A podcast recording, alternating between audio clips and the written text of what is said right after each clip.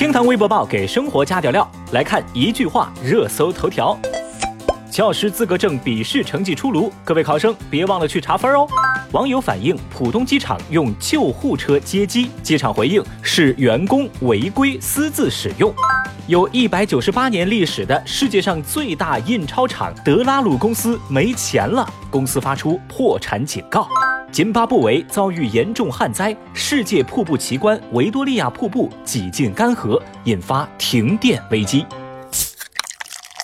厅堂微博报热点继续，微博三百八十八万人关注，十二万美元的香蕉当场被吃。话说啊，最近有一根香蕉它火了，具体来说啊，它是一只被胶带贴在墙上的香蕉。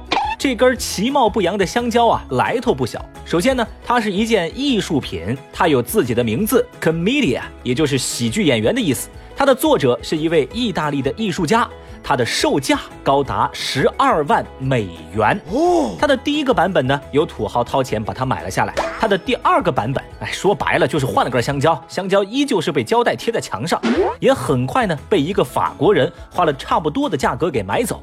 而它的第三个版本就是换了一根香蕉的形态。目前呢，有两家艺术机构想要买掉它，价格啊已经被炒到了十五万美元。更有意思的故事还在后头哦。最近这件艺术品在美国展览，一位来自纽约的艺术家达图纳当场就把这香蕉从墙上扒了下来，然后吃光光。吃完以后溜之大吉，没把它抓着。他还在社交媒体上放出视频，说：“我这个叫行为艺术，它的名字叫饥饿的艺术家。”他还表示：“我很喜欢这件艺术品，它很美味。”尽管现场的工作人员有些生气，但很快呢就换了另外一根香蕉贴到墙上，推出第四个版本。画廊的主管表示：“偷吃香蕉的艺术家，他的行为其实并没有破坏我们这件作品，随便吃没有关系。”据 BBC 的最新消息说，警方随后派专员去展览现场保护香蕉，太厉害啦！看完整件事啊，小雨我是一脸蒙圈。What the？f 你们这些外国人也太会玩了吧！Oh no！强势围观的网友们呢，也是一副黑人问号脸。有人就说了嘛，要么是我不懂艺术，要么是艺术家不懂洗钱。也有网友好奇，花十二万美元买这玩意儿的到底是谁呀？神经病啊！还有人则感慨说，这样看来啊，咱中国的部分大师那是有点东西的。坑爹呀！小雨，我从小阅读理解就差，现在再看到这个香蕉，我的内心完全是崩溃的呀！十二万美元买一根香蕉，您这到底是艺术品还是智商税啊？这么算来的话，我这几年究竟吃掉了几个亿啊？对不起，sorry。微博三百零二万人关注，两百亩萝卜遭人哄抢后，有人来补钱。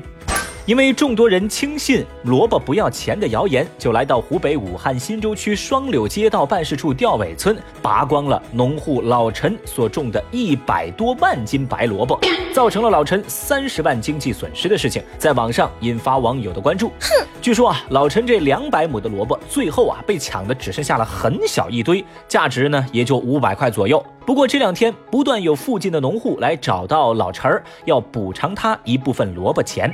也有人呢在手机上给他打钱，这让老陈十分的感动。他说呢，非常感谢那些来补钱的人。目前我这片萝卜地已经种上了大麦。有媒体报道说，截至目前为止啊，已经有四十多人主动归还了接近一千一百块。对此，有网友表示，哄抢者知错能改，还算有良心，比较感动。也有网友认为啊，这不过是舆论压力之下的一种赎罪罢了。小雨我呀，不希望看到。法不责众演变为感动中国这样的剧本。除此之外啊，我更关心的是造谣传谣的人抓到了吗？微博二百八十六万人关注，裤子掉色儿致手变黑，以为患病。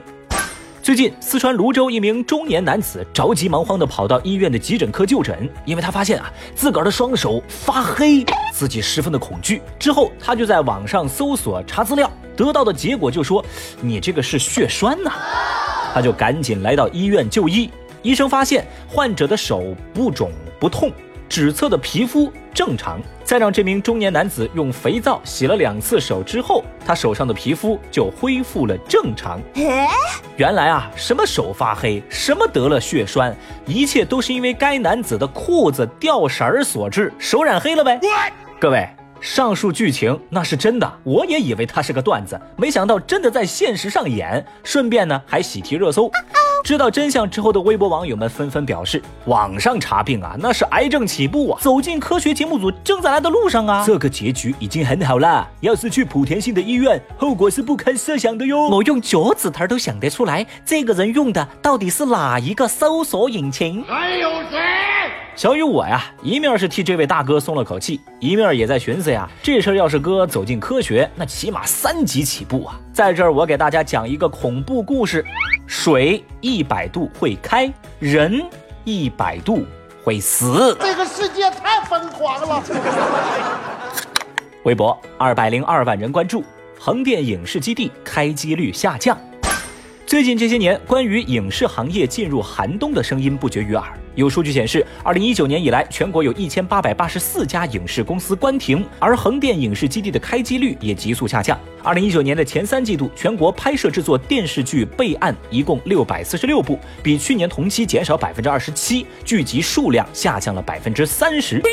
前些年涌入影视产业的热钱，从去年就开始纷纷离场。媒体报道说，横店的群演啊，现在都纷纷改行做直播，而横店的餐厅也遭遇十年来最冷清的时节。话说啊，电视剧产量变低，但小雨我总觉得这剧集的质量好像还反而有所提升哦。你看，二零一九年从都挺好、小欢喜、长安十二时辰等等，再到陈情令、庆余年、鹤唳华亭，今年的爆款跟话题性的剧集真的不少。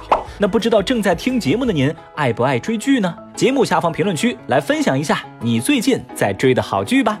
好了，以上就是今日份厅堂微博报，明天再聊，拜拜。